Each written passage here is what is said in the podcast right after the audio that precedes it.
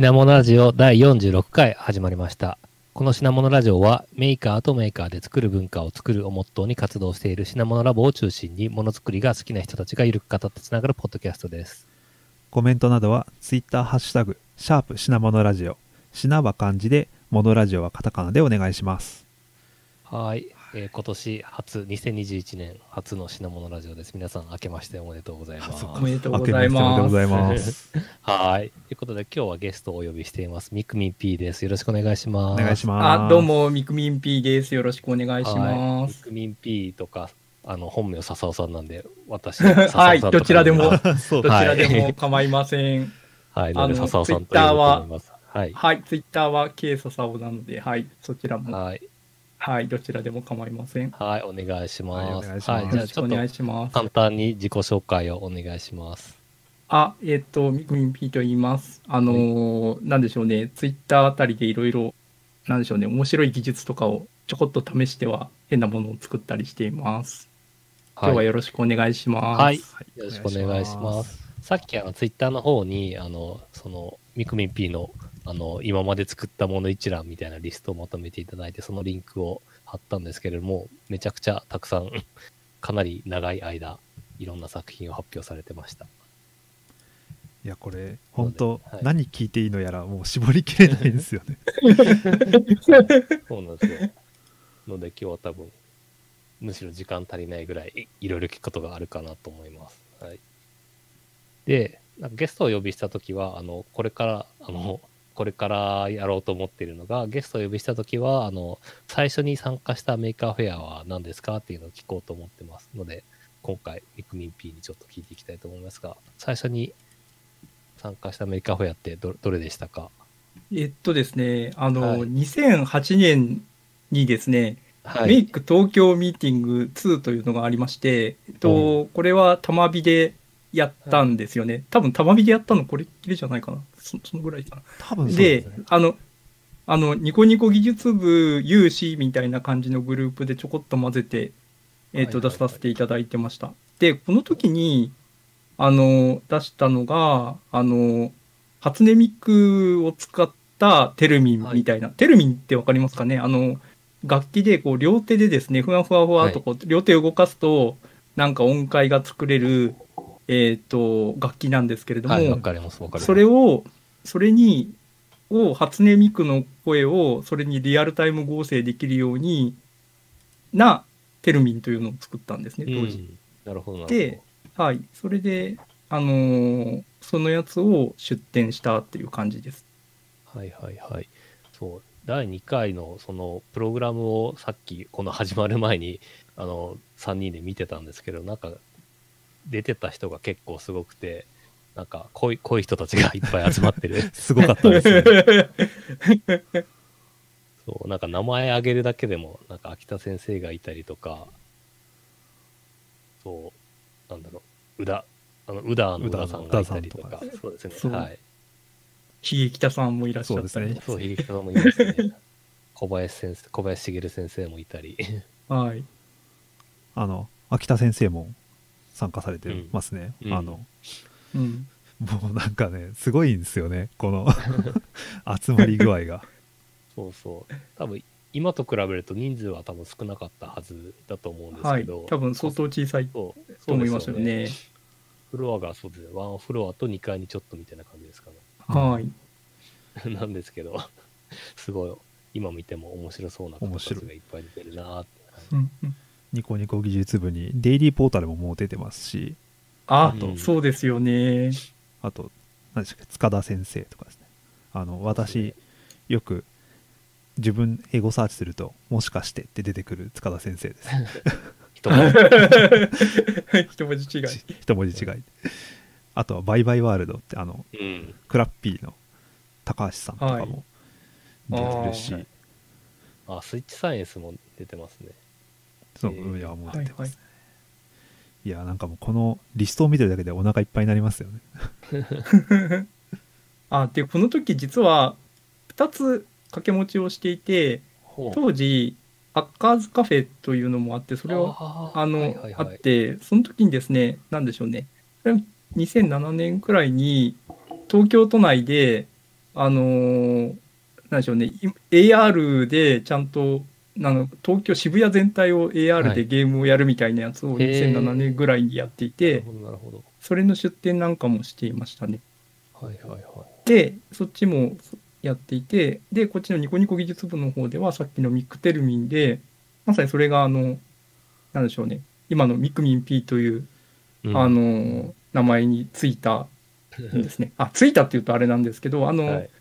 当時のニコニコ動画って、こう、特にハンドルネームとか最初つけてなかったんですけど、はい。当時のニコニコ動画って、なんか作品を始めた、初めてっていうか、なんか上げると、あの、名前がついてなかったら誰かが名前をつける文化みたいなの、ハッシュあの、タグで名前をつける文化みたいなのがありまして、はいはいで、誰かがつけたんで、うん、これでいいやって感じで、はいなるほど。はい、つけた感じです。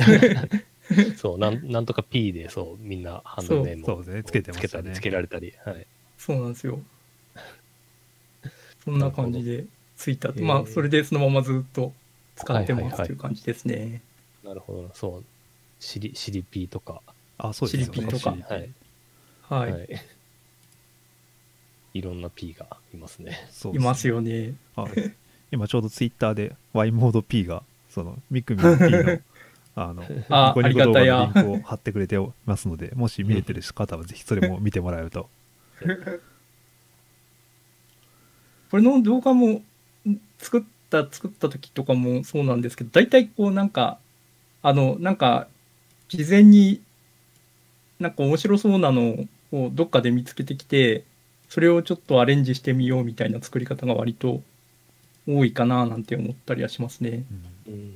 割と私、これもなんか、当時テルミンがいっぱいあって、あ、これミクさんにしたら面白くないみたいな感じで作ったのすごい雑に作ったやつなんですけど、はい。そう、多分、そう、いつ笹尾さんと知り合ったかによって、なんか、どの作品のイメージかって結構、なんか人によって違いそうだなっていう気がしてて、そう、私もそうですよね。そうこのミクテルミンは笹尾さん知ってから、ちょっと経ってから知って、はいはいはい。笹尾さんと初めて会ったのが多分2012年かなの、かそんな後ろなんですね。あ、はいあ、はいはいはいはい。スペースアップのス、そう。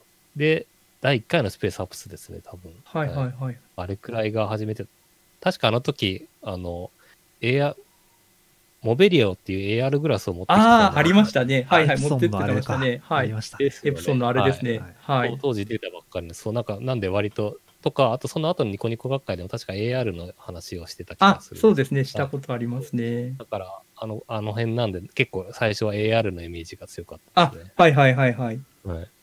そうですね。AR はずっとやっているし、あの、実は、うんあの、仕事でもずっと AR をはい。やってるとこ。こなんですよね。だから、で、なんか趣味でパパッと作って、あ、これ良さそうだなと思ったら、実は仕事でも使ってるみたいな感じでしたね。いいですね。まさになんかそういうサイクル回せるとすごいいいですね。そうですね。はい。はい。割とそんな感じですね。はい。なるほど、なるほど。まあそういう意味で言うとあの僕はですねあのおうちハックの時に初めてミクミン P を知ってでそこから実ははいはい。はい遡って、あの楽器の人かっていう あのあ、楽器の人か。ね そこそこでびっくりする。後からびっくりするみたいな流れではいはいはいはいはい。あの楽器もすごい面白いムーブメントでしたね、あれもね。動画で、動画で、なんか誰かが、その、こういう楽器を初音ミクが演奏してたら面白いんじゃないみたいな動画を出していて、うんよし、それをみんなで作ろうみたいな感じで、すごい盛り上がりましたよね。あれは非常に面白い、なんか動きだったなと思いますね。なんかそう、私その時あんまりリアルタイムで置いてなかったんですけど、後から見返すと、はあの楽器か、あの楽器関連でみんな動画を上げてて、そういろんな、いろんな方法で実装してるなっていうのが そうそう。あります。あれ、お題としてすごい良かったですね。確かに。形は決まってるけど、実際にどうやって実現するかって結構イ,、うんうんイメージ、そう、い想像する余地がありますよね。そうですよね。多分ニコ動で未だにあの楽器で検索するといっぱい出てくるかな。そうですね。はい。多分あの、ネギフリって流行ったんですよね、当時。ああの、あ、そうあ、そうねねそう、みんなニコニコ技術部に出す、あの最初入門するときに草にネギを振らせるっていうのをはい。みんなやっていたんですけど、で、それでみんななんとなくこう、ニコニコ技術部みたいな感じだったのが、なんかその後、えっ、と、まあそれに続くなんか一大ムーブメントみたいな感じで、はいはいみんなこう、やった感じがありますね。確かに。ネギフリはなんか、ハローワールドか Lチカみたいな感じですよね。うんそうですよね。なんか、どれ、どれぐらいまで通じるんだ今の、今のメーカーフェアに出してる若い子とか、そう通じるんだろうかって気になります。できるんだろうか。ネギフリ。はい。ネギフリ。そう 下手したらそれくらいの時に生まれてますからね小さいやばい。そうですよね。そうですよね。確かに、今のね。そうですね。ね大学、高校生、大学生とか、確かに。ネギ降ってたんだって2000 2007、8とか、8ぐらいかなそうですよね。多分2007、8ぐらいじゃないですかね。はい。こんな感じで。い確かに。やーえもう、もう知らないってね。確かに、NT、あの、NT 金沢の会場に、あの、はい。せ扇風機が置いてあって、扇風機の上に白と緑の、あの、なんだろう。ああ、はいはいはい。ありますね。毎のがそう回、毎回ありますよねそう。そうあれそう、ネギ、ネギなんですけど、多分あれがネギだって分かる人、どれくらいいるんだろう。すごい、もうあんまりそう。なんだろう、あれっていつもみんな思ってるかもしれないですね。なんか、確かに。ネギ振り、めっちゃやってましたね。あれのネギフリも、はいうん、はい、どうぞそうです。ね。はい。そうとか、なんか、その笹さんのイベント出店一覧見てると、3年ぐらい前は秘密のクマちゃんが結構多いであすね。、秘密のクマちゃん、はい。むあれも結構あれ良かったですね。ありましたね。ね。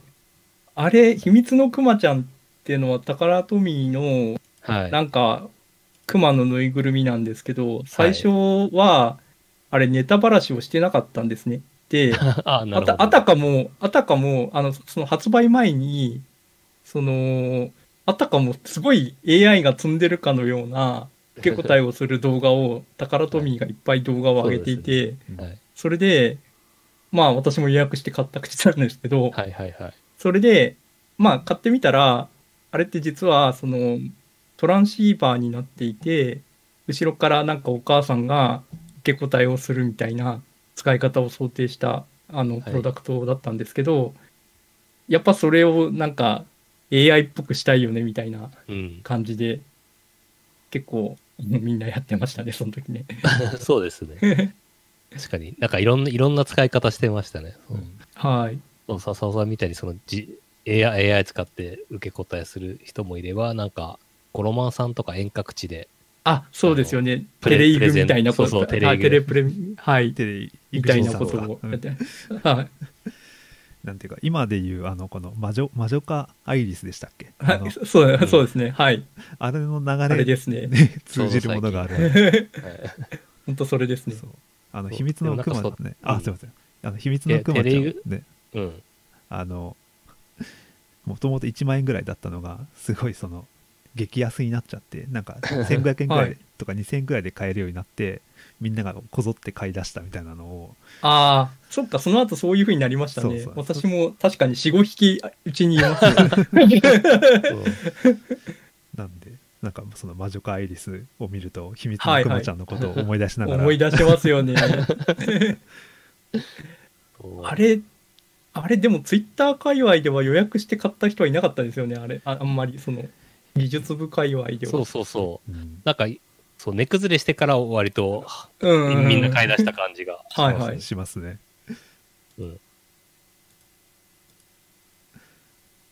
すごいなああれも、あれもめっちゃ楽しそうですよね。ちょっとまだあれには参戦できてないんですけど。はいはいはいそう、値崩れしたらみんな買ったからむしろもう値上がりし、ちょっと値上がりしたみたいな。値上がりしたみたいなそう。そうそう。でもあの、なんかツイッターで流れてくるの見ると、結構まだおもちゃ屋さんとかでめちゃめちゃこう、なんか箱がずらーっと並んでる様子が結構出てくるので、あれですよね。まだいっぱい売れ残ってんでしょうね。確かに。相場がね相場がね。500円まで下がって1500円ぐらいまで上がってまた今900円ぐらいみたいななんかああ。そうですよね。みんな大体あれに液晶だけ取り出して使ったりとか、中にちょっと入れたりとか、あああれも面白い使い方が結構できて、すごいいいなと。うん。まあ、そういう意味で言うとじゃあミクミンピーの秘密のクマちゃんハックっていうのはその安くなったからわーっと買ってじゃあそれを使って何しようっていう感じだったんですかね。あ、これは、あ、そうですね。それは後の方になってからですかね。あの、本当に予約して買っちゃったので、あそうね予約して買って、あこれなんで、あの、なんか当初、その、なんか若干動画がバズったんですよね、秘密のくまちゃん。その、あの、正体をばらさずに、あの、プロモーションをしてたので、うんあの、受け答えの仕掛けとかを説明せずに、なんかこう、くまちゃんに語りかけたり、会話をしている動画が、タカラトミーがいっぱい、あの、出していたんですね、当時。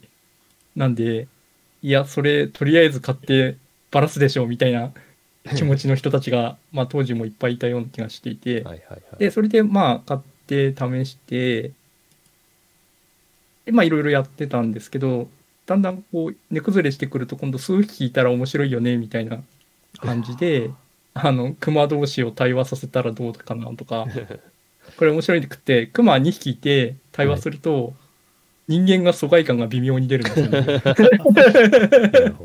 クマがなんか勝手に会議、会話を盛り上がってるんだけど、クマしか言わせないんですよ。クマクマとかって言って。で、一応なんか表情がついたような会話を2匹でずーっとやらせているんですけど、その中にこうポコッといる、あの、その話を聞いていると若干こう、疎外感が感じるみたいな。確かに。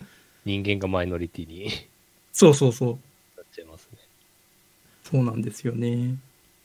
秘密のクマちゃんのところの多分そこにいろいろ書いてあるんですけど、あの時にハートークっていうのがその後出てきて、おハートークっていうのは何かというと、ヤマハがこの相づちをいい感じに打つにはみたいなのを音楽的に研究していて、へその、何でしょうね、えっ、と、こう喋ってる声があるじゃないですか。ーはい。その音に対して、その、いい感じの和音になるような応答をするみたいな、その、何でしょう質問をするときは、語尾が上がるじゃないですか。で、はい下がったりする、あと下がったり、普通にさ喋ると下がったりするじゃないですか。そういうときに、あの、えっ、と、音楽でドミナント進行っていう、えっ、と、まあ、その音のこう、あの、進行があるんですけど、あの、そう、なんか音楽でよくやってるときに、えっ、と、あの、起立例着席みたいなのあるじゃないですか。ーはい。あれとかドミナント進行なんですけど、へーあの、あ、あの、じゃーん、じゃーん、じゃーんってやるじゃないですか。あーはいはいはい 例えば。はい。で、あれの時に、えっ、と、ああいうのって、例えば2個目の、じゃーん、じゃーんってなってちょっと不安になるじゃないですか。で、最後、じゃーんってなって落ち着くみたいな。で、そそういう進行になるように、実は人間っていうのは会話していて、あの、で、なんか研究してるとどうやら猫とかもそうらしいんですけど、あの、動物がもうなんかこう会話をするときも実はそういうことが成り立ってるらしいんですけど、でそういう進行で、うなずきを、相づちを返してあげたり、うんとか言ってあげると、はい。あのなんか話を聞いてくれてるような気がするみたいな。うん。なるほど。なでそれをそれをいい感じにあのハードウェア化したやつがそのハートオークってやつでこれさっき出てきた宇田さんが宇田の宇田さんがはい。ハードウェアの設計をしてるんですけど、あ、そうなんですね。へえ。さっきでそれであの秘密のクマちゃんにそいつつけるとあなんかこうクマに話しかけるといい感じにこううんってうなずいてくれたりするっていう、うんうん。はい、そんなのを作ったり はい。していましたね。なるほど、なるほど。そうで。で、くまちゃんから、くまちゃんをおうちハックにも使ったっていうネタもなんかやられて。ああそうですよね。はいはいそうそうそう。あの、そうですね、おうちハックはもう長らくずっとやっ。ているんで、それを、あその、おうちハックで、多分いろいろセンシングをして、何かこう、なんでしょうね、その出てきた結果を分析したりして、どう出力するかっていうの出力の仕方っていろいろあると思うんですけど、はいはいはい。あやっぱりなんか物があった方が分かりやすいのは分かりやすいので クマにつけてあげた方がうんはいあのいいのかい面白いかなと思ってこう、はいはいはい。やってた感じですね。この時やってたおうちハックとかも、あの、今もすごいつうちの中でも使ってるんですけど、あのーえっ、と、トワイライトっていう、あの、無線の、無線、はい。はい、すごいジグビーベースのですね、あの、すごい電気を全然食わない、あの、モジュールがありまして、で、それで、あの、ドアの開閉とかを、あの、見てたりしてたんですね。はいはい。で、本当電池を1回入れると、2、3年動くみたいな。ボタン電池1個入れると、2、3年動くって言って、これすごいなと思って、はいで、それで、えっ、と、それを使って、何か作ろうかな、作ってみようかなと思ってやってたんですね。はいはい。でこれ、これでいろいろ測ってて面白いのは、なんかやっぱり、この、生活習慣のダメな感じっていうのがすごい、ドア、ドアのセンシングだけでわかるみたいな、こう、なるほど。例えば、なんでしょうね、えっと、トイレのドアの開閉時間とかをモニターするとですね、土日はやっぱり遅いんですよね。あ 朝、朝起きるのが遅いのがわかるとかですはいね。はい。あと、その、ドア、あちこち、ドアとかゴミ箱とかにつけていくと、その、ゴミ箱の開閉なんかも結構、その、うんその人の活動と割と相関があるので、ああ、確ってやると、バタバタバタってやると、あ、今日は掃除してるなとかですね。いろいろわかるわけですね。なんで、こう、1ビットの情報しかないわけなんですけど。はいはい。すごいうんいろいろなことが分かって、あ、これはやばいですね、みたいな。はい。そんな。と思ったりしていましたね。で、それと、ただ、それを分かるのはいいんですけど、それを、なんでしょう、簡単、あの、生々しくデータとして見る、見たり指摘したりするっていうのは、うん。えそれってなんか辛くないですかっていうのが、はい。あ モチベーション的なところがあって、それを、なんでしょう、やんわりとどう伝えるべきみたいな、うん。こう言われ言われなくてもわかるわけですよね。なんか可視化されちゃったりしてると、いちいちそれを指摘しなくても、なんか、ああ、こ今日はなんかだらけてるなってすぐフィードバックがされるわけなんですけど、はいはい。それをダイレクトに出してしまっても、なんか、あれなので、うん。それをくるんであげるために、まあそういう、なんでしょう、キャラクターを使うというか、はいくまちゃんに言ってもらったら別にいいかな、みたいな。エージェント的な役割ですね。エージェントってそうですね。い、や、なんかこう、別に、なんか怒怒る、怒る、そいつに言われたら別に怒ってもしょうがないかなって思うじゃないですか。はい。そういうのすごい面白いなと思っていて、これちょっと話違うんですけど、はいなんか別なところで、あの、聞いてへーって思ったのは、こう、一人暮らしをしてる老、あの、ご老人の方とかが、こう会話の相手が欲しいときに。その壁が、壁がただうんってうなずいてくれるだけでもいいみたいな話を聞いたことがあって。あなるほどそうかもしれないなっていうのが非常に思っていて、あの、なんかそういう何を聞いて別にただ、ただ喋りたい人は、なんか応答がありさえすれば、ちょっとした応答がありさえすればいいなっていうのがあはい。って、で、これだとなんかさっきのハートークとか、ぬいぐるみとかっていうのが、うん。まさにそういう感じのところで、そういうのをなんか前、その時に聞いていて、まあそういうおうちハックとか、ハートーク使ったものなんかを作ったりしてた感じですね。なるほどなるほど。あれですね、その、愉快工学で出してる空母とかも、あの、尻あ、尾がついてる。空母とかもそうですよね。ううんうん。尻尾がついてるクッションですけど、あれだけでなんか、そう、生き物っぽさを感じて、そうですよね。あれ,、はい、あれもなかなかすごいなとうん思いま。す。あれもよく削ったっていう感じしますよね。そうそうそうんあれだけにしたっていうのは本当にすごい面白い。確かに。そうあとなんか、おうちハック、そう、笹尾さん、昔から、昔からというか、その、そもそもおうちハックって、あの、大和田さんと私とで始めたんですけど、あはいはいはい始めた2014年とかそれくらいで、あの、あの頃って、今だともうおうちハックって、あの、エあのエコーとか、あの、はい。Google ホームとか使って普通にやってます。けど、なんか当時ってそういうのまだ出てなかったんで、みんな結構、さっき言ったトワイライトとかも結構定番で、トワイライト使ってみんないろんなとこセンシングしたデータを送ったりとか、結構工夫してやってましたよね。なんか今もそうですよね。懐かしいなとそあの時のエコーネットライトもうちょっと広がってほしかったんですけど、やっぱり、やっぱりあれ、認証手続きとかがめんどくさすぎて無理っていうやつですよね。はい。ありましたね。そうなんですよなかなかこれ、れも定番が出ないんだろうなと思いながら、イフトが、まあまああ、そうですね。あ、あったんですけど、あれもはいなんか優勝化して、みんなこう、避けるようになってきたので、うん。今後どうなるのかなっていう気持ちがしますね。何なんかあの頃で、そう、笹尾さんとか、へこみさんとかが結構、あのあ家をかなりカスタマイズというか、はいハックしていろいろやってたんで、あの辺の話はなんか結構いろいろ伺ったりししてましたそうですよね。ね。はいはいはい。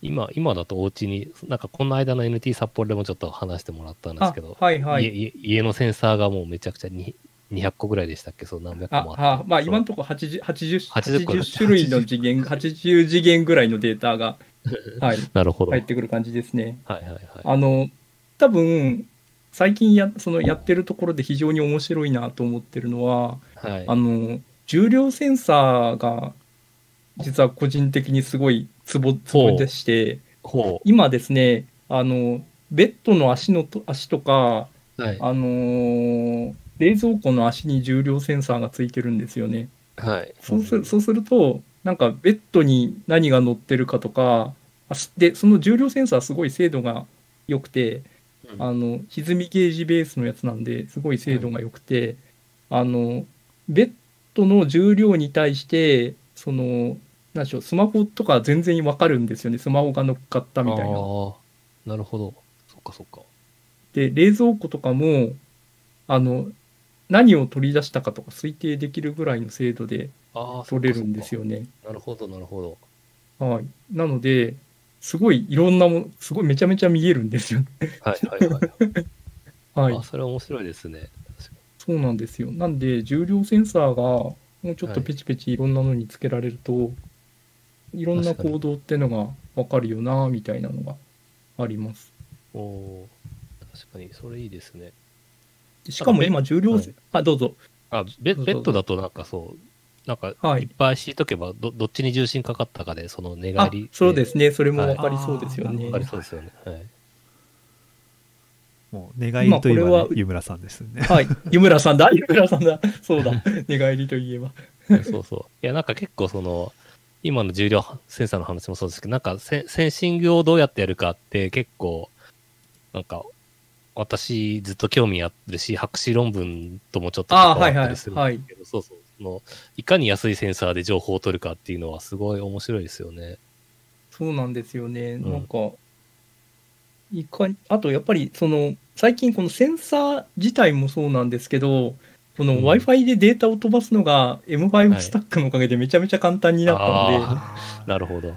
それもちょっと、特に去年、一昨年あたり、はい去年、去年、特に去年出た、あの M5 スタックの一番ちっちゃいやつとか、はい。あ1個5ドルとか6ドルなんですよね。アトムライトとか。はいはい、はい。そうする、と、あの、6ドルとか5ドルとかだったら、もう10個買ったって5000なわけですよね。はいはいはい、5000、6000なわけですよね。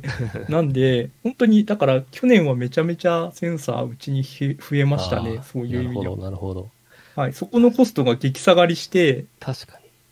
そんで、なんかセンサーいっぱいつけてもいいかって気持ちになりましたね。今までってなんか、はい。それまでは、まあ安くても無線を使うとしたら3000円、うん4000円とかが相場だったと思そううんでですすね、けど、そうですね。それが500円、600円みたいな話。しかも結構性能高いし。うん。ので、それのおかげでやっぱりすごいセンシング楽ちんになりましたね。あとセンシングといえば、はい。最近あのガスセンサーとかめちゃめちゃ面白いなと思っていて、あの、よく、えっと、CO2 のセンサーで NDIR はいの赤外線の波長を見るやつだ、あれは割と赤外線しか取れないんですけど、はい。あのもうちょっと、あの、あれな、安いやつとかで、あの、BME680 とか、あの、安いやつで、あの、いわゆる CO2 相当量みたいなのが取れる、えっと、ガスセンサーがあるんですけど、はい。それ全然 CO2 だけじゃなくて、あの、例えば、エアダスターとかでプシューとか吹くとですね、めちゃめちゃ数値が上がったりするんですよ。あと、料理をしたりすると、はい。めちゃめちゃ数値が上がったりするんですよ。で、しかもこれ、メーカーさん、違うメーカーの、例えばボッシュのやつと、あと他のメーカーのとかってやると、あの、それぞれなんか違った振る舞いをするんですよね。そしたら、そうすると、なんか匂いの、匂いとかそういうガスの種類で、その、どんなことが行われてるかみたいなのが、うん、データとして実は取れてしまっていて、なるほど。はい。なんで CO2 だけじゃなくて、はい。あの、いろんなものが取れると、おこれまたいろいろわかるなっていうのがあそれって、で面白いですね。はいはい。で、匂いで、それでおさっきの、あの、ベッドの話と組み合わせると、はい。で、最近気がついたのは、その、なんか、ベッドから目を、あの、起き、降りるっていうか、あの、ベッドか、朝起きてベッドから降りるじゃないですか。その時に、あの、なぜか、匂いセンサーのが先に反応し出すんですよね。起きる前に。これ不思議で、はい。一体何を反応してるのかよくわかんないんですけど、うん あの、で、しかも再現性が微妙にあったりなかったりするんですけど、割とあるんですよね。で、へー。ない時とある時がよくわかってな、はい。まだよくわかってなくて、で、かなりある、半分ぐらいはあるんですけど、半分ぐらいはなかったりもするので、一体何が違うんだろうっていうのはまだわかんないんですけど、なるほど。とにかく目を覚ます前に、目を覚ますというか、そのベッドから降りる前に、はい。そういったなんか数値がかんガスとして観測できるのってめちゃめちゃ面白いなとそ思ってれは、なんか、すごい、すごい話で、なんか、こんなところで軽率、軽率に話しても 大丈夫かぐらいすごい話な気がしますね。はい。下手したら行動予知というか、な動こうとする兆しを捉えるみたいなことになるかもしれないですよね。そんそん なそんな感じですよね。それは、なんか解明したらめちゃくちゃ、解明できたらめちゃくちゃ面白うんいですね。そうですね。めっちゃ面白いと思います。えなんで、ちょっとそれをいろんなデータを最近このいつも iPad で、ー、はい。あの生データとかをずっと表示しっぱなしにしてたりするんですけど、はいはいあはい。のはい見てると。えー、なんでこれ今これ動いたのみたいな気持ちになったりとか結構しますね。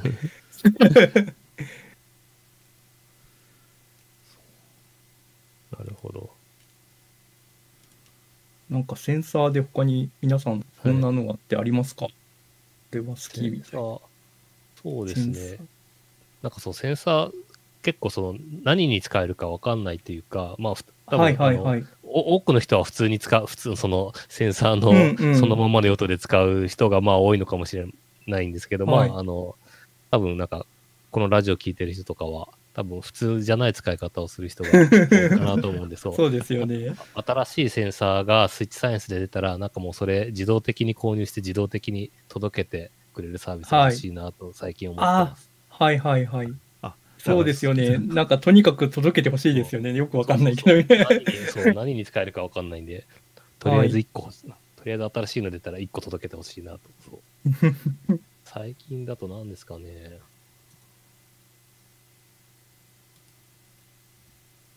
なんかあ、それで、それでなんかそう、はいあの、っていうツイートしたらなんか教えてもらったのが、その距離、はい距離センサー、距離センサはいーはいはい。はい。けど、あ距離センサーってまあ今まで赤外線とかでいっぱいあるんですけど、じゃなくえええ。て、そのなんか、えっと、なんか僕もちょっとちゃんと原理分かってないんで、多分説明がだいぶあやふやなんですけど、なんか手を近づけると、そのか回路に流れる電流、LED に流れる電流がなんか変わるのかな。で、それでなんか、あの、近接判定できるみたいなうん仕組みの、新しい仕組みのなんか、その近接。で、それで、それをアレイ状に並べると手のジェスチャーが取れるみたいなやつがあって、そうそうそれをなんか個人で売られてる方がいて、あ、面白そうと思って、それ一つ買いました。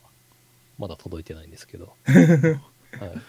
個人で作ったセンサーってすごいじ個人でセンサー作るの好きですね。なかなかセンサー作れないですよね。そうなんですよ。とか、そう。あとポポス M5 スティックあありますか？いっぱい ?M5 スティックのいっぱい買いますよね。なんかみんな買っちゃいますよね、とりあえず。いっぱい、いっぱい付属が。はい。なんかそうですよね。とりあえずわかんない。もう何十個あるかわかんないですね。多 も分うもう数えてないですね。数えてないですね。はい。あの、多分会社でもはい。大量に買ったりしてるので、はいはいはい。多分絶対100、100, 100個は間違いなく買っ以上は買ってますね。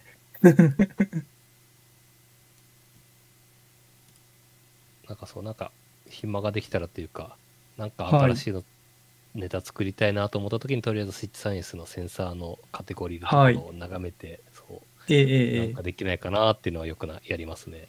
えやりますよね。ははい。とりあえず、あの、なんかないかなって見ちゃいますよね。はい。そうなんかそう、センサー、アリエクで変なセンサーを買あったりとか、はいはいはい。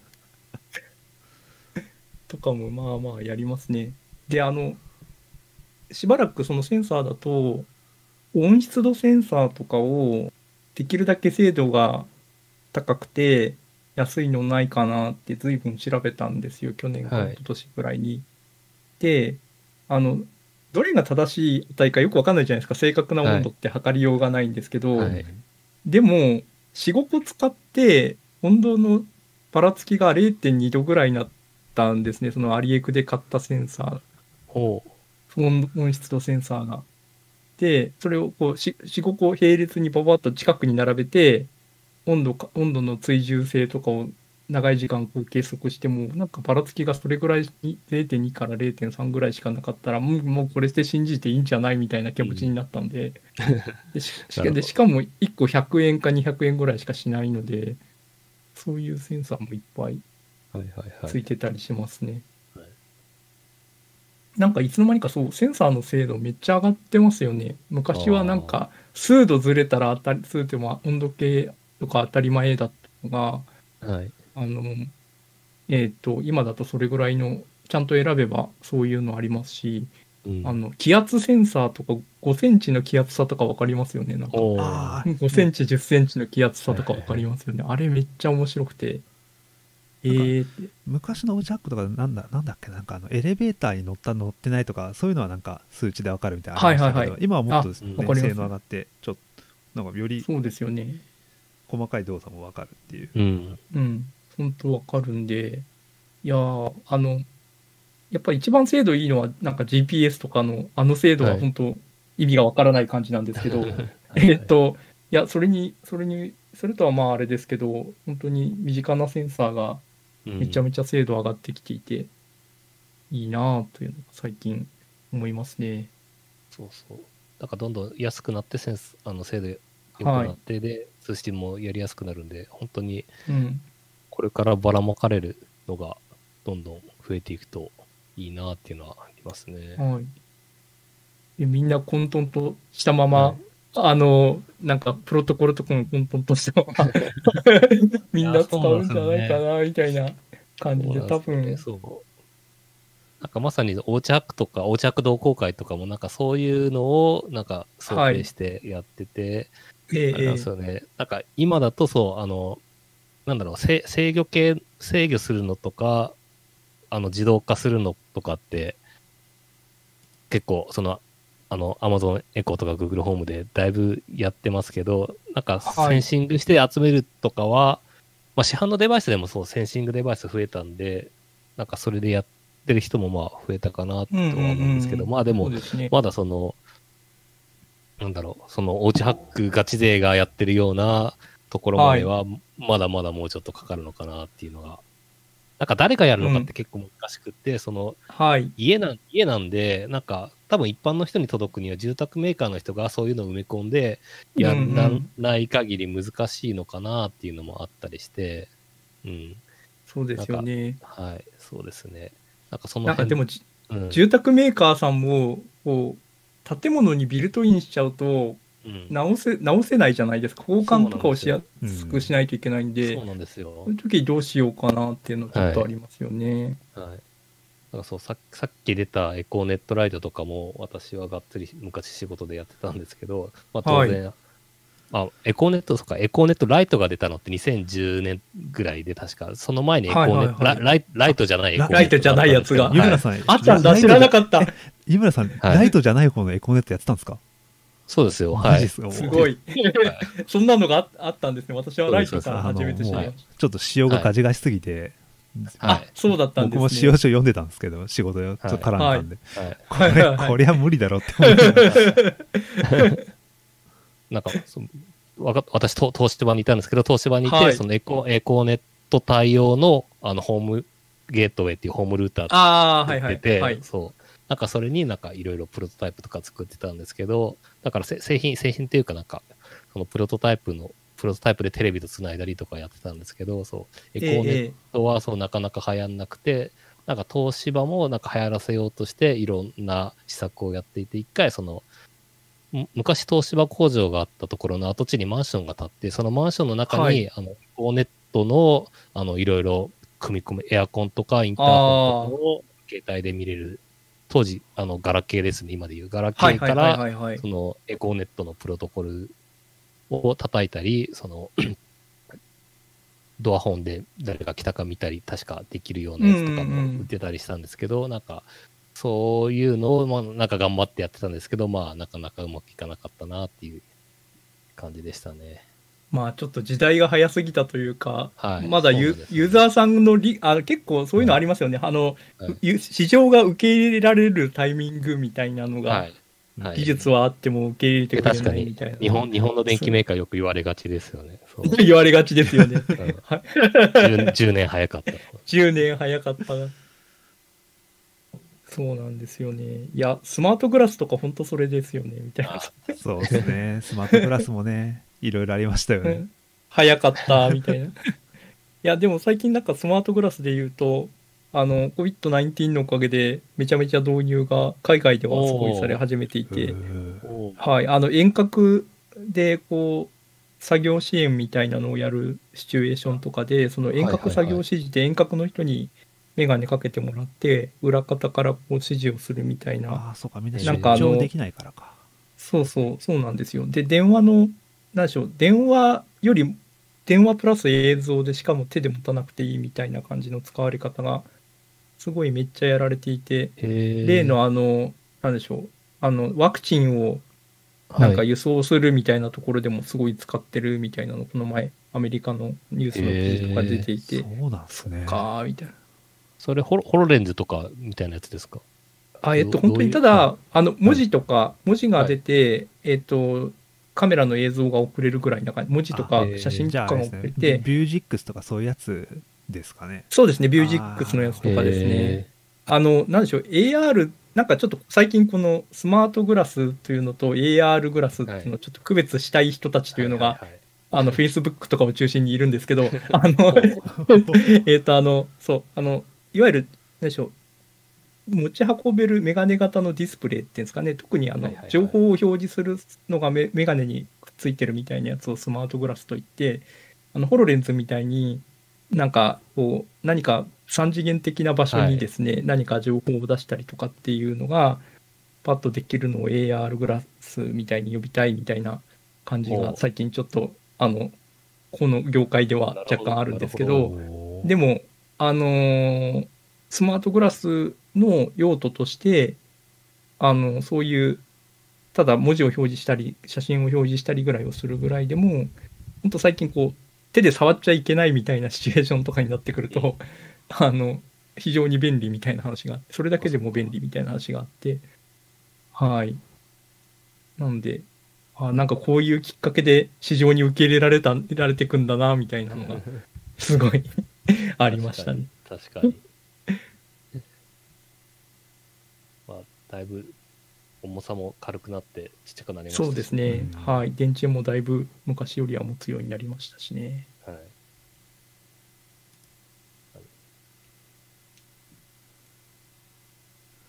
すごいなんか今話してて思いましたけど、やっぱこのセはいンシングから、そのもう AR もあるしあのぬいぐるみもあるし、このミグミン P の守備範囲の広さがすごいなってはい いや、なんか、目目についたのをちょっと試すのって実は簡単だと思ってるんですよね。そんなに、あの、うん私、あんまりやってるやつってそんなに深掘りしてるものって実はなないんですよね。本当なんか、タイムラインの人の見てるとめっちゃすげえなーってずっと思ってるんですけど、あの、多分、私、多分そこに書いたやつとかも、はい。実装とかそんな難しいことは実はやってないものが割と多くてあの多分その筋の人がやろうとしたらまあすぐできそうみたいなの割と多いと思ってるんですよね。あのそそれを専門にやってる人だったら別に別にシュッと作れるんじゃないみたいなことしか実はやってなかったりするんですよね。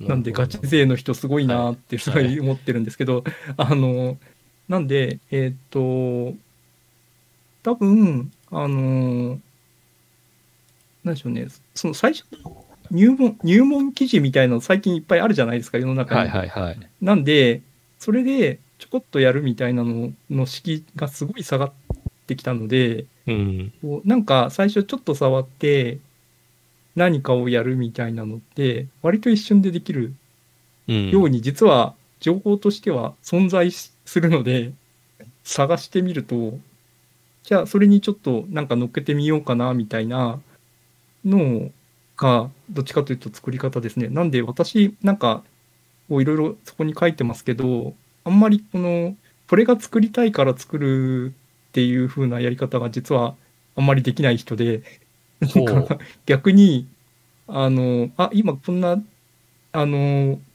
ことがパッとできるんだねって思った時にあじゃあこれに乗っけてみようみたいな作り方をしてるのが。実は多いんですよ。はい。はいはいはい。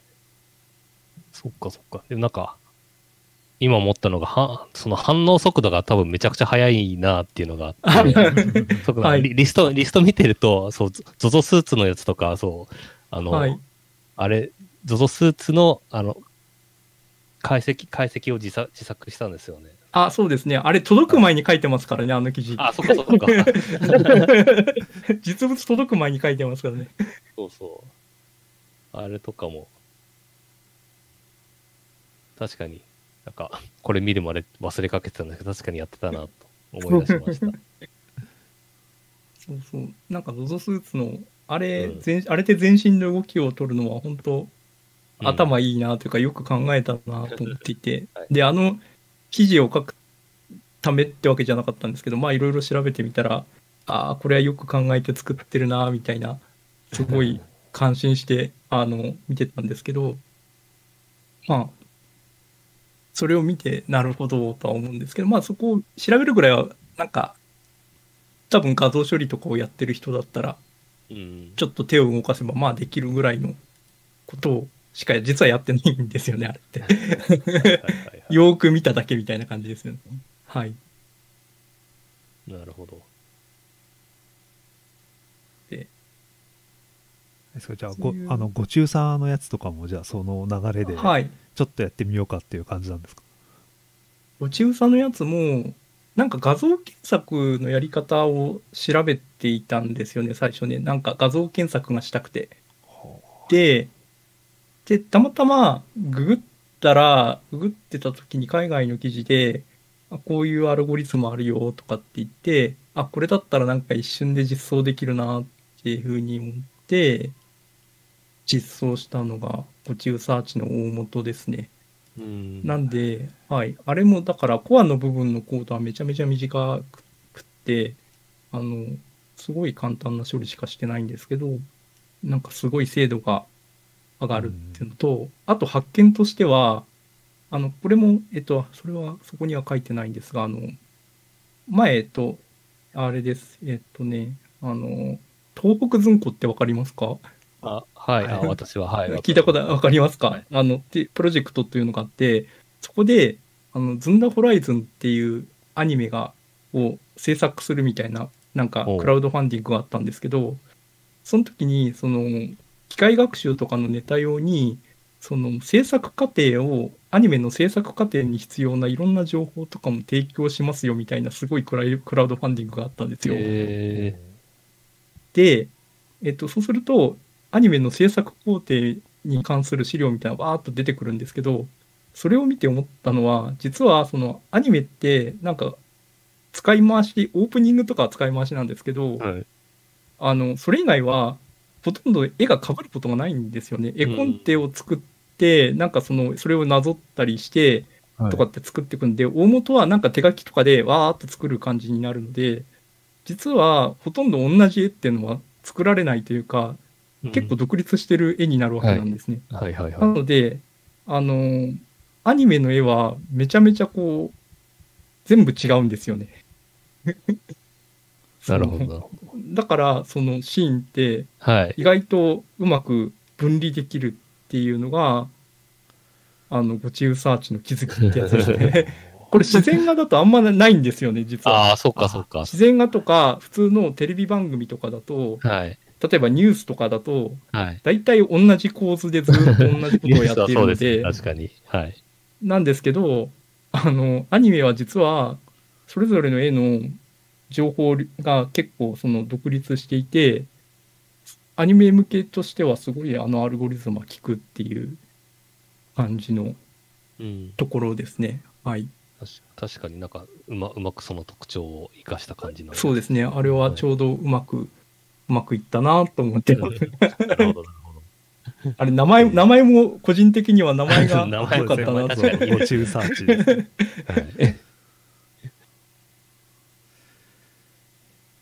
いや僕あれ台北、台北でも出してたんですよね。そう、台北でも、そうメーカーフェア台北でもはい。出して、あの、ご注文はうさぎですかのよ、あの、はい中国語読みを教えてもらったりしてましたね。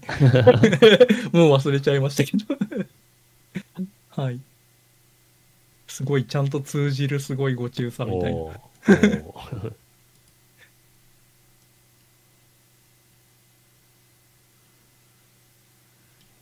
これ本当なんか、驚くほど間違わないですよ。本当アニメの場合だと。えーうんしかもねこういいアニメのだって全部1クール分なんて動画にしたらまあ何十ギガに、まはいはい。あ、そうなんですよ。まあ、数十メガぐらいで判別できちゃうっていうのが。あ、多分数メガもないですね、これ。あ数。メガもないですかね。はい。やあれはそれが一コマ一コマ、実は、全コマ登録してるんですけど、はい。それでもそんなもんです。えー。っていうそのデータ量でそれだけのデータ量はい。分を判別できるって、っていうのを聞いた時に最初最初はなんかおも面白いネタかなと思ったんですけどそそんな 性能だ出んのっていうのが すごいびっくりしたのを覚えてますね。はい。これも、なんかそうなんですよね。割と、みんな普通こう画像検索の一致検索って、もっといろんなテクニックが世の中知られていて、あの、たみんなそういう方アルゴリズムを使うんですけど、まあまあの計算量なんですよね。うんで、うん私もこれやって、え、これでよかったんや、みたいな のめっちゃ思いました。なるほど。あそうだちょっと僕楽しくなっちゃいあ、いいですよ。はい。楽しくなっちゃってあこう全然やってなかったんですけど一応はい。あの説明しておくと「ご中サーチ」っていうのはあれですよねこうあ途中その。場面の静止画をそのエンジンに投げるとどの何話の何コマのその映像かどうかを教えてくれるっていうシステムなんですよね はい。そうですね。そうそうそういう作品の概要説明基本的によく毎回してたんですけど盛り上がってきて完全に忘れてましたはい。あの、そうですね。あれは、あの、あれも、ちょっと面白いなと思ったら、あ多分ツイッターとかでアニメの実況をしてる人結構いるんですよ、うんツイッターで。で、みんな、キャプチャーをこうリアルタイムにツイッターのタイムラインに貼ってるんですけど、後から見返したときにこれって、なんて、どこの、どこの地点だろうみたいなのが知りたくなるじゃないですかっていはいはいはいうよくわからないモチベーションなんですけど、あの、これだ一部にはすごい刺さるんですよね。あの、画像から元のシーンってなんだっけなってを、あの、検索がしたいって、割とこう、すごい、あの、ニッチなニーズなんですけど、うん刺さる人にめちゃめちゃ刺さって であの、キャプチャーって、私これやるまで全然知ら、わかんなかったんですけど、はい。みんなデジタルで、こう今のアニメデジタルじゃないですか。で、受信機もデジタルじゃないですか。はい。で、キャプったら、同じ絵になると思うじゃないですか、大体。はいうんでも、実は、いわゆるキャプ職人が、ツイッターに画像を貼ってるやつ、全く同じシーンでも違う色だったりするんですよね。ほう。へえ。これ不思議で、やっぱりその人の好みの色付けとか、あの、シャープネスをいじったりとか、そういうのを、実は結構職人の方々っていうのはやっていて、そうですね。そうすると、あの、なんでしょう、一致検索も実は難易度が高いんですよね。完全一致とか縮小しても一致しないんですよ。はいはいはい。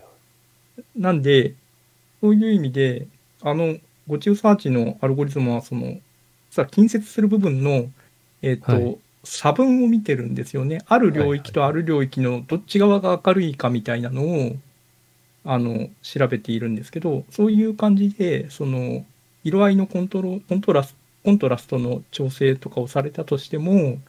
あの、そういう変化に強い、実はアルゴリズムで実装していて、はい、そういうのが、実は他のあの似たようなアルゴリズムはその昔から一応知られて、そういうあ色の差差を使うんだみたい、色というかはい明るさの差を使うんだみたいなアルゴリズムは、まあ、よく画像処理のアルゴリズムでは使うんですけど、はいはいそういうのをあのぐらいの、実はあれってじ64ビットしか、一つの画像を64ビットに圧縮するっていう、表すっていう処理をしてるんですけど、64ビットですよ、なんか意味がわかんないですよね。8系、は そう、14ビットしか使ってないんですけど、えあの、それを、えーっと、それで識別するっていうのが、まあ、あれの面白いところで、まあでも、あの、ご中サーチまだちゃんとアップデート最近もしたので、あの、ぜひ皆さん、あの、試してください。はい。素晴らしい。ええこそうか。展示は結構よく見てたんですけど、そこまでは把握してなかったです。面白いですね。ええなるほど。なんかそういう面白さありますよね。アルゴリズムとかでもなんか、こんなんでよかったんや、みたいなの、はいはいはい。ねすごい結構ありますね。はい。あの、それで言うと、このご中サーチやる前に似たような画像認識のやつで、あの、カンコレの、カンコレの画面をですね、スマートウォッチに飛ばすみたいなことをやっていて、はいはいはい。そんその時に、カンコレっていうゲーム、あ、そうだ、まずカンコレっていうゲームがあるんですけど、みたいな ところなんですけど、はいはいはい。はい。で、これあの、えっ、と、そこで、その表示、スマートウォッチに情報を表示するときに、どこを表示したいかって言ったら、この出てくるキャラクターの顔の部分なわけですよ。うんはい。で、そうすると、この狭い画面のところで、そのカンコレのゲームの画面の中の重要なポイントって言ったら、まだ大体た、例えば顔だったりするわけじゃないですか。だからそこだけを切り出して、表示できしたいわけなんですけど、うんじゃあその顔の領域ってどう、あ、で、カンコレ結構画面も動くので、常に顔を追っけるみたいなことをしなくちゃいけないんですよ。で、あの、顔を認識するところのアルゴリズムって、あの、よく、まあ、ガラケーの時代から、ぐらいから、あの、顔認識アルゴリズムってあるんですけど、うんはい。あれって普通にやったら、アニメの顔は全然引っかかんないんですよね。まあそりゃそうなんですけど、ところが、あの、ちゃんと自分で頑張って、あの、アニメの顔だけをいっぱい切り出して、同じ学習機で学習させると、はい。ちゃんとアニメの顔引っかかるんですよね。なるほどなるほ なんで、意外とこう、だから学習させるときも、いや、当時多分そういうことをあんまりやってる人はいなくて、あ、これでうまくいくんや、みたいな、やってみて気がついたみたいど。な感じの、なるほど。えーことをやってたりしますね。それももう578年間これだと結構前ですよねこれはね、いつだったかというと、さっきどっかにちらっと書いたような気がしていて、おあ、2014年ですね。14年か、うんいやだって、まあ、今だったらまあ AI でまあアニメキャラ描くとかっていうのもうんうんうんちょいちょい出てきてますけど、そうですね。アニメキャラ認識この頃はい。認識ま、あの顔顔を認識するだけならまだ簡単で、これが誰かって認識するのとかも実はやっていて、その時はディープラーニングをちょっと使って、本当にあのまだディープラーニングの世の中でディープラーニングっていうのが知られ始める、あ、知ってる人、あの、なんでしょう、世の中の人がまだあんまりディープラーニングですって盛り上がる前ぐらいに、ツイッターでちょっと盛り上がっていて、その頃ぐらいにやった気がしますね。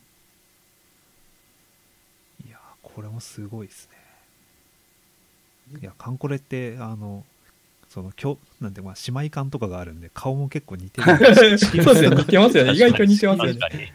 識別するの結構大変だろうなって思いながらそうですよね。なんか、はい。なんで、ここはだから、あの識別するのはそういう意味ではそんなに頑張っていなくて、データを作るのを頑張った感じですね。やっぱりこのうん意外とそうさい最近の機械学習、本当データさえちゃんと作ってあげれば、割と何でもいけるよなっていう感じはするんですけど。パラダイムシフトって感じですよね。ですね機械学習。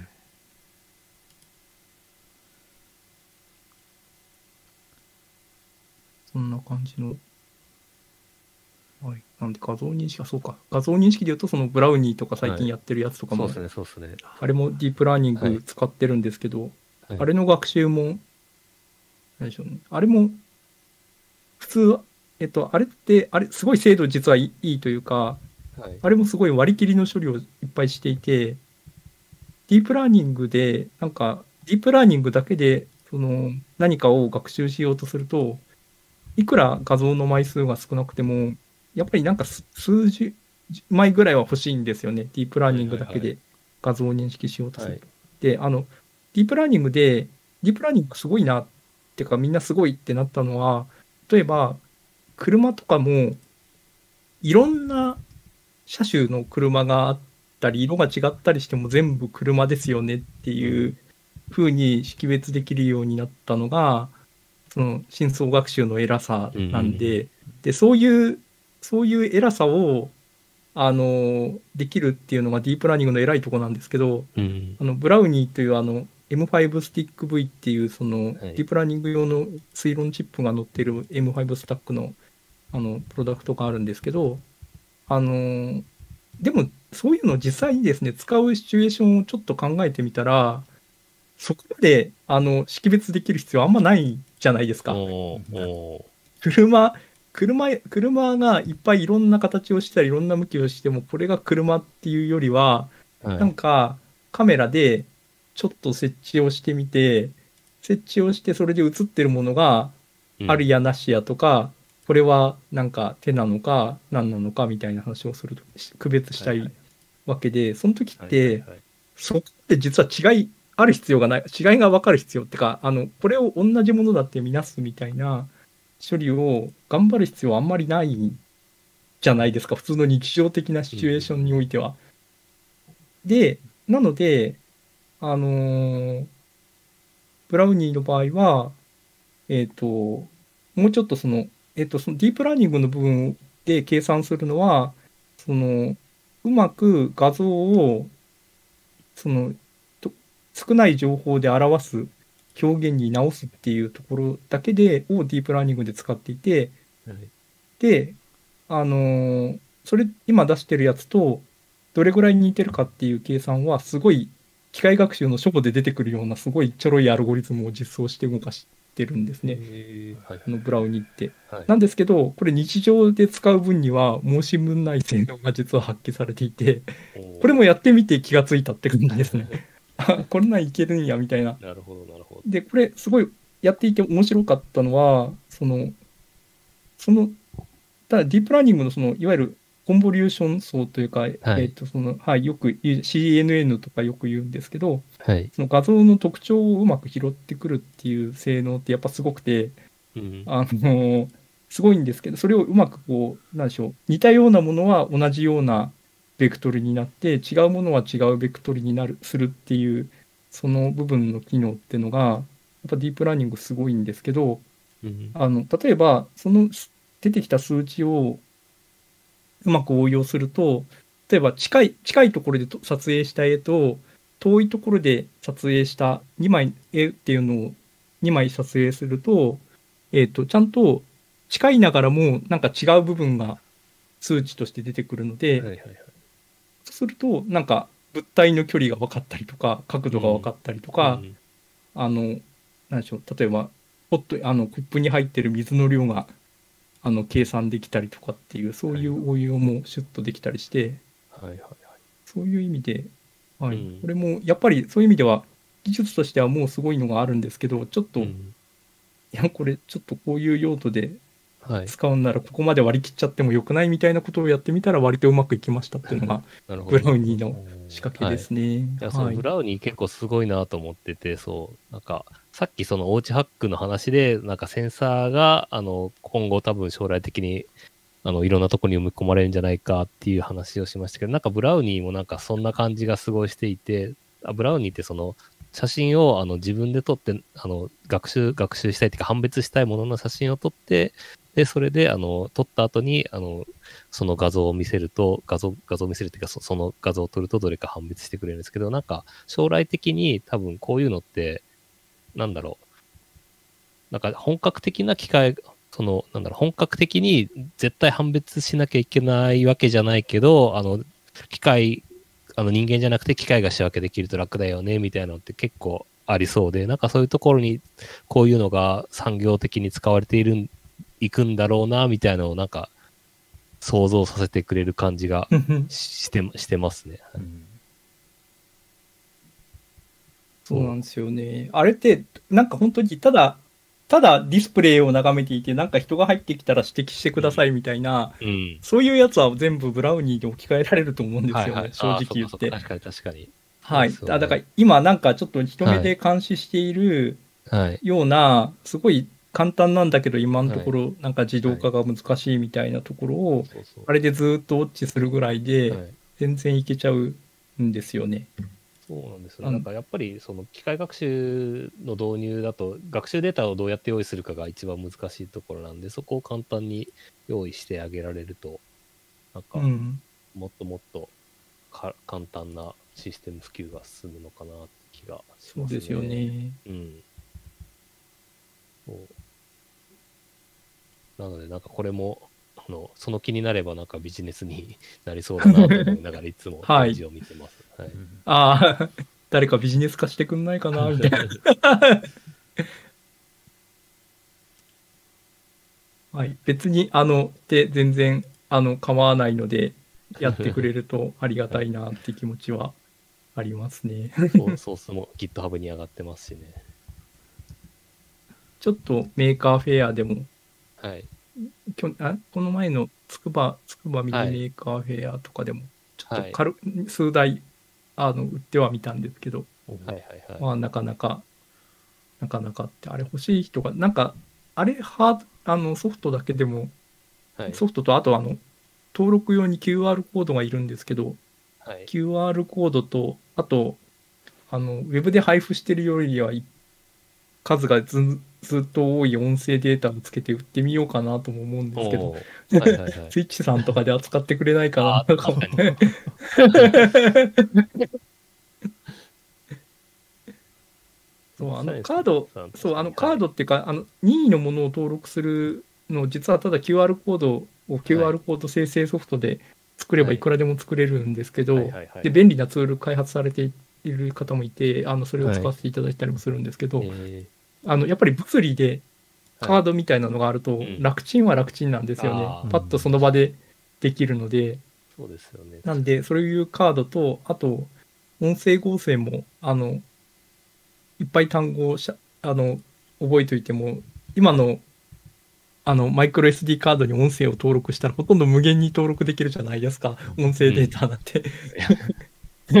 だから、もうこれ確かに。もうなんか、そう、ものの名前とかわーっと登録してもですね、全然今の SD カードに入っちゃうんで、なんかそういうのを、さすがに配そのまま配布するにはでかすぎるんだけど、はいはいはい。売るんだったらうんいっぱい生成して売っちゃえるってできるんで、そしたらなんか、そういう風に売るのはありか、ありなんじゃないかな、ちょっと思ったりはするんですけど。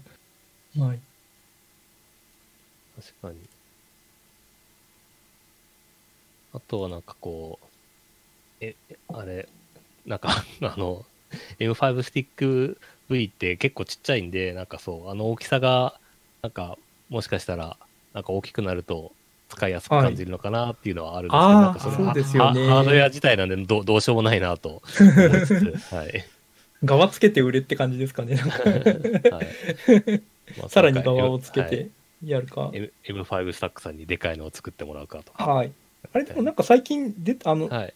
あの、サイピードの方で出たという、はい出たような気がしてたんですけど、ややでかめの側がついてるやつかなそうなんですねはいはい。K、K210 の何かモニターディスプレイがもうちょっとでかいやつが出たような気がしてたんで、おでもまだ、まだポチってなかったですね。ポチんなきゃ。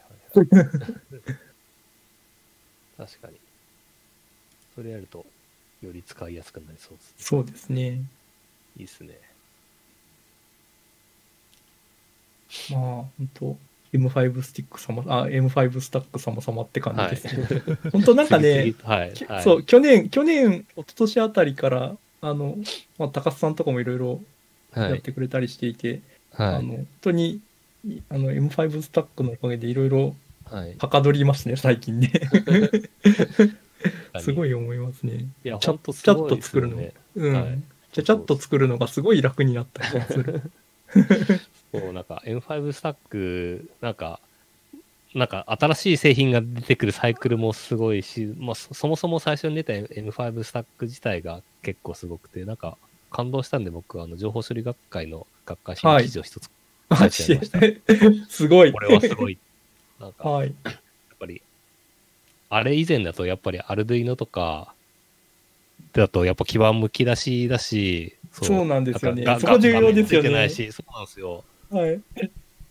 で、まあ当然通通信も最初のアルドゥイノとかだと有線、有線ネットワーク、有線有線のイーサネットしかなかったりするんですけど、はいなんかその辺が全て整ってて、とりあえずあれだけ1個あれば、画面もあるし、うんボタンもあるし、通信もできるし、何でもできるんで、はい。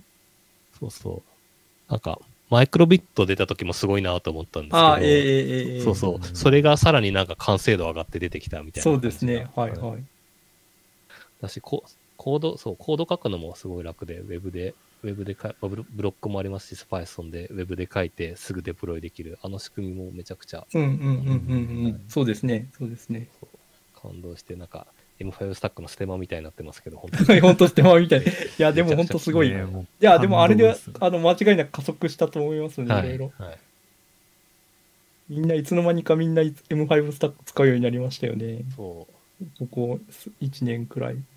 そう、本当に初めての人にアルディーノ渡すのと M5 スタック渡すのと全然ハードルが違いますよう、ね。うんんそうですよね。もうなんか L チカ、まあ、もう今、今や、もはやディスプレイがあるの当たり前に世の中になったし、はい。あわよくば字とか文字とかもちゃんと漢字も出したいみたいなとか、あいろいろあ、こう出てくるような感じなんで、はい、まあ、L チカも随分進歩したな、みたいな。確かに。そうですね。なんかアルディーノがあのプログラミングでターミナルでやるのうん。と、なんか M5、あ M5 スタックはなんか GUI が登場したみたいな感じで、そう、そんな感じですよね。技術の、技術の進歩みたいなのを感じますね。うん。なんで、まあちょっと、最近オフィスも大きくなったみたいだし、ちょっと今後も 楽しみですね、M5 スタックは。はい。あとは、ちょっと笹尾さんに聞きたかったのが、まあ、あの、始まる前もちょっと話したんですけど、なんか、はい。あの、もともとのバックグラウンドが、あの、情報系とかじゃなくて、あの、材料系だったっていうのをなんか知って、そう、なんかどう、どういう、なんだろう、移り変わりというか、なんか、今までの専門的なバックグラウンドをなんかどう活かしてるのかなっていうのがちょっと気になったんですけど。ああ、そうですよね。はいえっと、あの、多分あの、ググってもらうと多分いろいろ出てくるんで、多分出てくるんはい。で、別に、あの、隠してるわけでもないので別はいにはいはいいんですけど、あの、学生の時は、はい。えっ、と、まあ、学生の時は入ったばっかり、まあ、工学部で入ったんですよ。はいはいまあ、こう東北大の工学部で1ヶ月で入って、当時入った時に、あの、特に、まあ別に工学分野だったら何でもいいやと思ったんですけど、当時、お東北大学って、ーはい。あ当時っていうかそれまでも、実ははい。材料めっちゃ強いんですよ。はい。はい。あの、材料めっちゃ強くて、で、まあせっかくならそういう、そういうとこ行ってみたいなと思って、はいえっ、と、行ったんですね。で、専門は、あの、自生材料なんですけど、ちょっと自生材料つっても分かりづらいんですけど、あの、んちょっと、などう説明するかというと、あの、ハードディスクって、まあ最近だんだん使われなくなってきてますけど、ハードディスクの磁気ヘッド材料の、あなるほど、なるほど。ディスケット材料があるんですね。あれって、あれ結構恐ろしい仕掛けで、あの、はい。ハードディスクってめちゃめちゃこうち、ちっちゃいビットを読み込まなきゃいけないはい。じゃないですか。はい。なので、すごい敏感なセンサーを作らなきゃいけないんですよ。はい、で、我々って昔、まあその磁力を感知するのってなんとなくこう、えっ、と、コイルを巻いて、あの、電磁誘導でみたいなのが普通のこう磁力の読み方だったわけなんですけど、はいはいはい。もうそんなものはと当然今のみあの密度では作れないわけですね。そうするとあの密度を読み読み読む読み込み書き込みするためにははい、ちょっと別な原理で実は動いてるんですけどその原理をそのどういう時にどういう条件で、えー、とそのそういったものの特性いい特性そういうのを読むためのいい特性を出すためのうん。物理的なあの背景が何だろうみたいなのを、まあ、ドクターのあの、はい。研究でやってて、はいはい。やってたのがあれですね。で、ドクターの研究の方は本当に、あれですね、パソコンも、せいぜい、あの、ワード、ワードか、パワポを使うぐらいしかつ使ってなくて、そっちはプログラムほとんど、あ、まあ多少研究で、はいあの、けデータ処理をするために簡単なプログラムを書くぐらいで、基本的にはそっちでは全然、なんかソフトの開発とかやってなかったんですけあそうだど、ったんですね。なるほど。はい。はい。一方で、大学入った時に、あの、ロボットを作るサークルみたいなのがあって、そっちも、そっちはずーっと、それもドクターになるぐらいまでちょこちょこ行ったり来てたりしてるんですけど、えーあのいつも近く、その仙台でですね、毎年やってるロボコンがあって、はい。そのロボコンに出すために、こう、いろいろネタを作ったりしてたんですね。で、その時よくやってたのが、なんか既存のゲーム機を無理やりロボットにするみたいなのを。ずっとやってて、あの、セガサターンをロボットにしようみたいなことや,、やったりとか、えーセガサターン用のあのベーシックがあったんですよ、当時。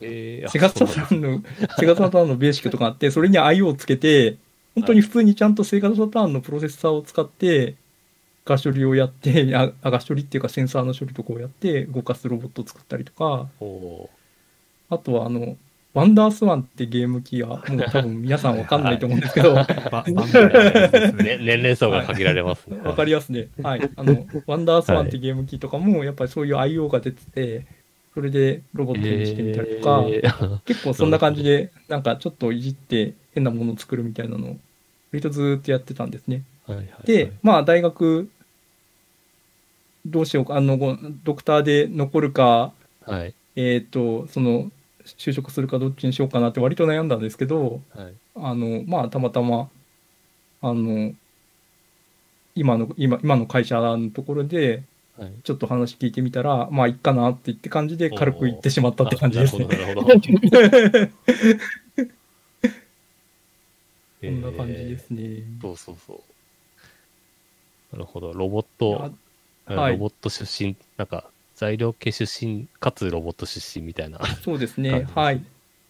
でも、ちなみに今、両方役立ってますね、お仕事で。あ材料の本当で材料で、材料の、その、ところで培ったはい。知見と、そのロボット系でやってるというか、今、はい。よくツイッターで書いてるような話って、実は両方使った話うがまあまああるので、はいはいはい。まあ、そういう意味では両方役立ってる感じです。はい。そう、なんか、経歴、そう、経歴拝見したとき、おなんか、変わった経歴だなとちょっと思いながら、はい。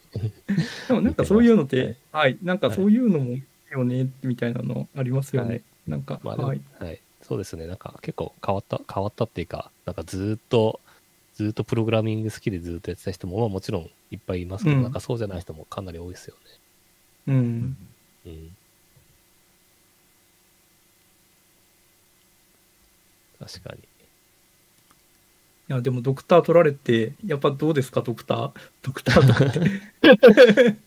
いや、ドクターで新しくやったこととか、どう、なんか、はい。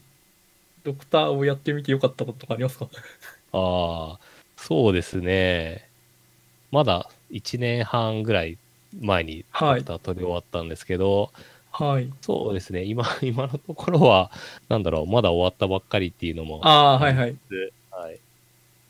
なかなか、実感は、まだ実感は 湧かないぐらいな感じですけど、まあでもなんか、私もなんか、その、いあの、ドクター取ったのは情報科学だったんですけど、なんで今の仕事とか、結びついて、まあ趣味の話とも結びついてるんですけど、修士課程までは地球惑星科学っていうやつだった、で、結構全然違うあの、分野をやってたりしたんですけれども、でもなんか、地球惑星科学と情報科学ってまあ全然違うんですけど、まあとはいえ、うんうんうんなんだろう、スペースアップスっていう NASA のハッカソンをやってたりして、はいはいはいなんかそれだとまあ人工衛星のデータ使うんで、なんかその時に、まああの、役役に立つっていうか、まあなんか何も知らない人じゃなくてきちんとそのああ、はいはいはい。惑星科学のバックグラウンドある人だよってアピールするのは、まあ、ちょうどよかったりとか、ああ、とは、うんうん。そうですね。はい。あと、まあ、人工衛星のデータ解析とかって結構、あの、あの惑星科学と、えー情報科学のなんか、両方合わさったような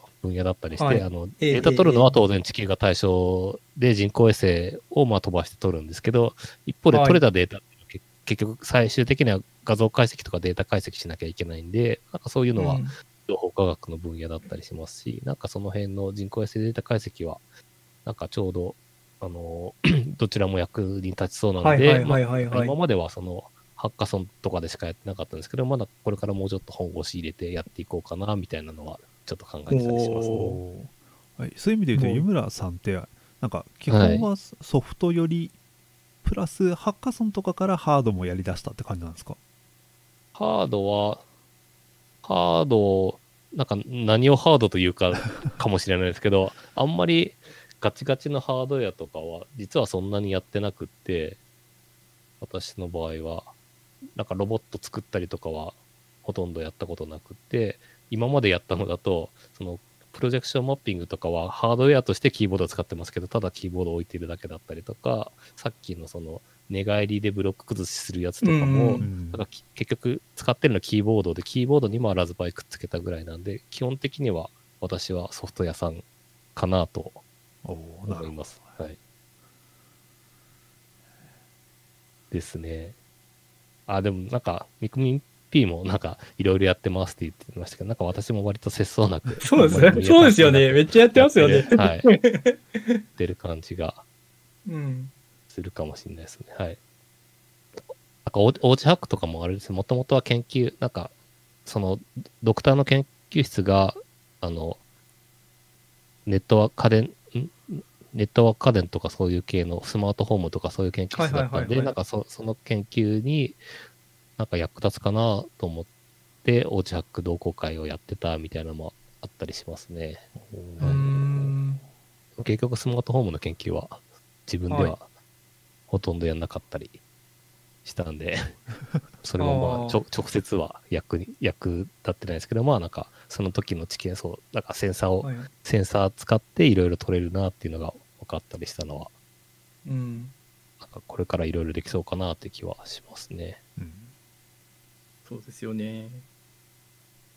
そう。ちょっと情報系、本当これからもどんどんこう性能はありがたく上がっていくし、なんか、はいどんどんしばらくはまだ法則も続きそうだし、楽しそうですよね。確かに。なんか、だんだんその、普通のコンピューターのラップトップとかデスクトップとかの性能とかは、だんだんちょっと実感しにくくなったんですけど、組み込みとか、その、うん、センサー系とか、その、なんだろう。その、もうちょっとプア、プアなデバイスの性能だったり、インターフェースだったりっていうのは、なんかまだまだ改善の余地がありそうなんで、うんなんかもっともっと進化する、進化するし、なんか面白いことに使えるのかなっていうのははい。ありますね。うんそうですよね。なんかやっぱり安く、安くなると使い方がふ増えるんですよね。なんかキネクトがはや、あの、キネクト出た時になんかすごいいろんな使い方出ましたけど、やっぱキネクトみたいなデバイスも、それまでもあったはあったんですけど、何十万とか何百万したんで、そんな気軽に使えなかったんですけど、やっぱ安安く出ると何でもそうですよね。そう使おうかって気になるんで、値段重要ですよね。なんか本当そうですよね。なんか数千数千円台前半ぐらいにまで落ちてきたり、まあまあ、ふた一桁万円だ、今までなんか数百万円してたのが、一桁万円になった衝撃みたいなのが多分キネクトとかもあって、はい。本当それがさらになんか、ディープラーニングのボードがあのはい3000円でとかいうはいそんな話とかもやって、やっぱなんかその、一桁万円だったり、一桁1000円っていうか、1000円台だったり、でこれがまた数百円とかになってくると、うんなんかこう、今までと違う使い方になってきてっていうのが、すごい出てくりますよね。そうですよね。そう。安いと、まあなんか大量に買うか的にも、そうそうそうそう。そうですよね。さっきのクマちゃんとかもそうですね。そうそうそうそうやって、多分本当身の回りにどんどんそういうのが増えていくのはもうどんどんあ明らかなので、うん。うん。それをなんか楽しく使えたらいいなみたいな感じで、はいはいはい。最近やってますって感じですね。確かに。かそういう意味で言うとやっぱこの AR さっきあのミクミン P が言ってたあのさ AR グラスかスマートグラスはいかどっちでもいいんですけど、それが一、はいはい一桁万円前半に早くならないかなはいって思うん。そうですよね。なりわなってほしいですよねい。うん。そこまで来たらもっといろいろあるんだろうなっていうのは、そうですよね。どう使われていくんだかわからないですけど、ときっとなんかどうしようもない使われ方をされるんだろうなとか思いつつ、まあそれが楽しいんだと思うんですけど。そうですよねこのね、まあ、なんていうかやっぱおかやっぱ2 3 0万とかするとか何百万とかと真面目な用途にしかちょっとね使えないじゃないですかそう、そうですよね。どう考えても。いや、このしょうもないよ使いたい。なんか高いとやっぱりそうやるやる人が限られるんで、なんか企業とか、そう大学の研究室とかになっちゃって、そうなるとやっぱスピード感がちょっと落ちちゃううんうんうん。で、なんか安いと、なんか誰でも誰でもっていうか、まあお小遣いで買うか、自腹で買うかっていう人が増えて、そうなると、そうですね。さ笹尾さんみたいなこうスピードが速い人がわーって作っちゃって。わーって作っちゃってみたいな。そうそうそう。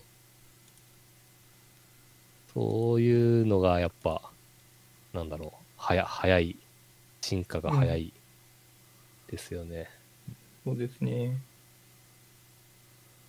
まあ、でも多分数百円から数千円の台だと本当数百円台だと大学生とかでもいけちゃいますもんね。うんあ確かにそうですね。3000円ぐらいになってくるとちょっと大学生ぐらいだと若干こう悩みが発生する確かに確かに。額だと思うんですけど、そうなんですね。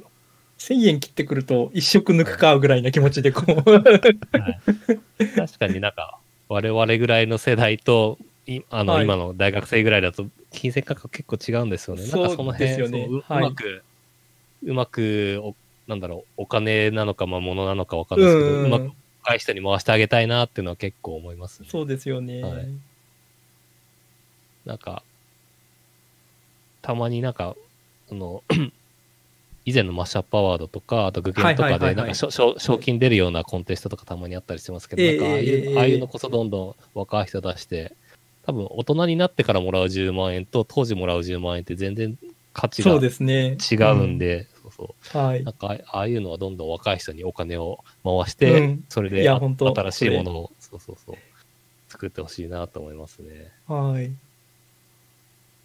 あとはなんかそう、なんか、大人だと結構か買って積んど、あの、ボードとかなんかデバイスとか積みボードとか積みデバイスにしてしまうこと 結構あるんです。ありますよね。ありますよね。なんか、そういう積んでるやつも多分なんか、若い人でお金な、お金なくてなかなか買えないけど、じあの、そういうの触りたいっていう人いっぱいいる気がするんで、なんかそういうののマッチングサービスとかができるといいなああ、いいですね。はいそれはなんか作ってみたらいいじゃないですか。と。うん 作ってみたらいいかもしれないそうですね。そう、はい。確かにお互いウィンウィンなんで、そう。ええその大人の方は積みボードが解消できるし。積みボードが解消されてみて、そうそう。別に自分で使わなくても何かの役に立ったら割と満足感がある気がするんですよね。すごい。お布施に近い。の、あれに近い。そうそうそう。まあでもそうですねいいですよね。そそうやって、あの積みボードが減ってくれたらめっちゃいいです。そうそうそう。むしろなんか、え、得たいのは結局知見が得たいんで、なんかむしろお金そうそうそうそう払ってでも使ってほしいですよね。そうああ、そうですよね。はい。うんみたいな、そう、仕組みがなんか できるといいなとああ、できると面白いですずねそれは、はいそれは面白いですね。ちょっとなんか考えてみたいですね。はいそういう仕掛け。あの、タイムラインのやばい人たちめっちゃ積んでると思うんで。そうそうそう。なんだろう、なんかそういう場所を作ればいいんですかね。なんか、そうですね。使ってないやつを寄付して、そこにはいなんか、若い人とか、まあ、時間があってそうですね使ってみたい人が、そう、募って、うんうんうん。はいなんか図書図書館みたいですね。あ、そうですね。図書館モデルみたいなのいいですよね。ガジェット図書館です。はい。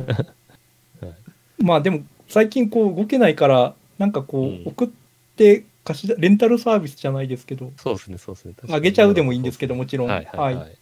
なんか、あれですよね。あの、うんレターパックで送るみたいな。うん。まあ、メルカリのレンタル版みたいな。メルカリ、そあ、そんな感じです。やっぱどうしても、どうしても急に使いたくなる時とか、あありますよね。ありますよね。確かに。はい。ちょっと思いつい、確かにあの、積んどくのってやっぱり、そういうのありますよね。思いついた時にシュッと作れ、作ってみたいって時にそうそうそう。試せるっていう、この余裕感っていうのはやっぱりあると、なんか、良さありますよね。そうなんですよねそこの安心感みたいなちょっとあるんですよね。確かに そう、そうなんですよね。と、なんか何届くかわかんないと、届いたものから発想して、はいはい。なんか新しいアイディアが生まれるかもしれないですし。うんうんうん。そうですね。ので、で、多分なんか触っても、多分本気でずっと使おうと思う人は、うん。えっ、と、そんなに、あ、じゃそれはちゃんと買うと思うんで、うんでもちょっと試してみたいけど、買うのは辛いな、みたいなところが生まれるといいのかなという今気がしますね。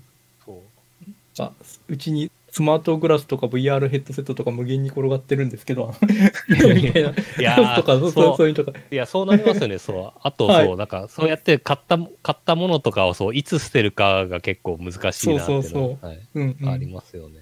なんで、でもちょっと触って、なんか、1、2ヶ月触ってみたいはないぐらいで、まあ、つ使う方も、まあ、それ以上使いたかったら、はい。買ってみてもいいかなっていうはいはいはい感じになるぐらいの、でもちょっとだけ試したいんですよね、みたいな話は。うん。なんかそこら辺がうまく回ると、きっと、みんな幸せなんじゃないかなって感じしますね。そうそう。なんか家の中に 結構た 溜まってて、さっき話にもってモモベリオとか私も買ったんで、はいはい未だにはいはい。そう初代のモベモベリオが家にリオが眠ってて、おそうーそうあれは、でも使い道ないなと思いながら、そう。うんうんうん。そうですよね。そう。うまく回せるといいですね。確かに。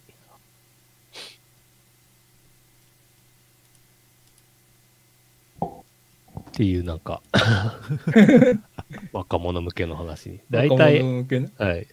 大体、結構、意外といっぱいネタあったんですけど、そこそこ、はいぜもちろん全部ではないですけど、そこそこそこそこ喋っていただけた感じですね。はい。ははいい。はい確かに、あとは、そうですね、スペースアップスの話とか、ペッパーの話とか、い、ろいろ、ペッパーの話とかありますけど、はい。まあまど。はい。あ、はい。まあまあとかねまた。またちょっと次回 ああまあの話もね、まありますよねじゃあそろそろちょっと締めに入りますはい。はい。イベント告知が、来週の1月30日に、ネオケットはいですね。うんはいですねバーチャル VR 上でバーチャル。やるはいはいははいい。確かお化けパズルが出展するって井上さんが言ってた気がするってましたね。すいません気のせいだったらすいません多分そうだったはずはい。はい。っていうのと、もう一つ、1月す、同じ日ですね、1月30日に、文化のすすめっていう、高須さんが主催してるやつの第6回が、で、久しぶりですね、多分。今年初で、ああ、はい。はい、それ1月30日の14時から、ひお昼の2時からで、えー、と今回のゲ,、ゲスト、ゲスト登壇者が3人いて、えっ、と、魔女化アイリスハックを、ああ魔女はいはいアイリスハックを、まあ、みんなやってるんですけど、なんかそれの首謀者 首謀者 PJ さんあの、メカフェアとかでよくテスでっかいテスラコイルとか出してますけど、今回は魔女化アイリスハックの話をしてもらはいうのと。あとは、えっ、と、100件ショップガジェット分解で、あの、山崎正夫さんが、あの、また、あの、前も本出してたんですけど、今回新しい本が出される、同じく100件ショップ分解の本、新刊が出るので、なんかそれのお話と、あとは3人目が、えっ、と、プヒタクさんっていう方で、えっ、と、電子辞書にリ Linux をインストールして、なんか前、ハテナに記事書いて、ハテブに、ハテナブログに記事書いて、結構話題になってたんですけど、その3名のゲストで、えー分解の勧めがありますね。はい。あとは LT も今募集中なんで、LT のネタがある方は申し込んでみると良いかなと思いますし、分解 LT なんで、まだネタなくても、明日どっか、ダイソー ダイソー、ダイソーかどっか行って、ダイソー行って。はい。なんか分解すると面白そうなものを見つけてくると、それだけでネタになるんで、はい。はい。分解 LT。皆さんぜひ申し込んでみてください。はい。まあ、あの、聞くのも、はい。視聴、視聴だけもぜひ、あの、参加登録してください。PTX で募集してあます。知は以上ですね。はい。じゃあ、はい締めます。はい。えーはい最後締めのセリフ読みます。品物ラジオは YouTube、Spotify、その他、iPhone や Android のポッドキャストアプリで購読できます。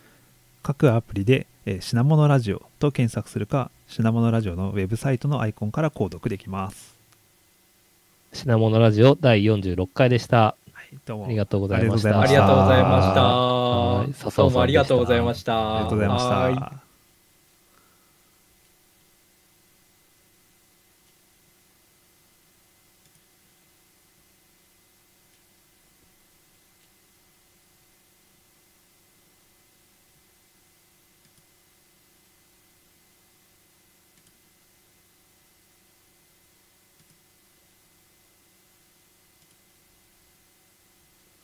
はい今止めま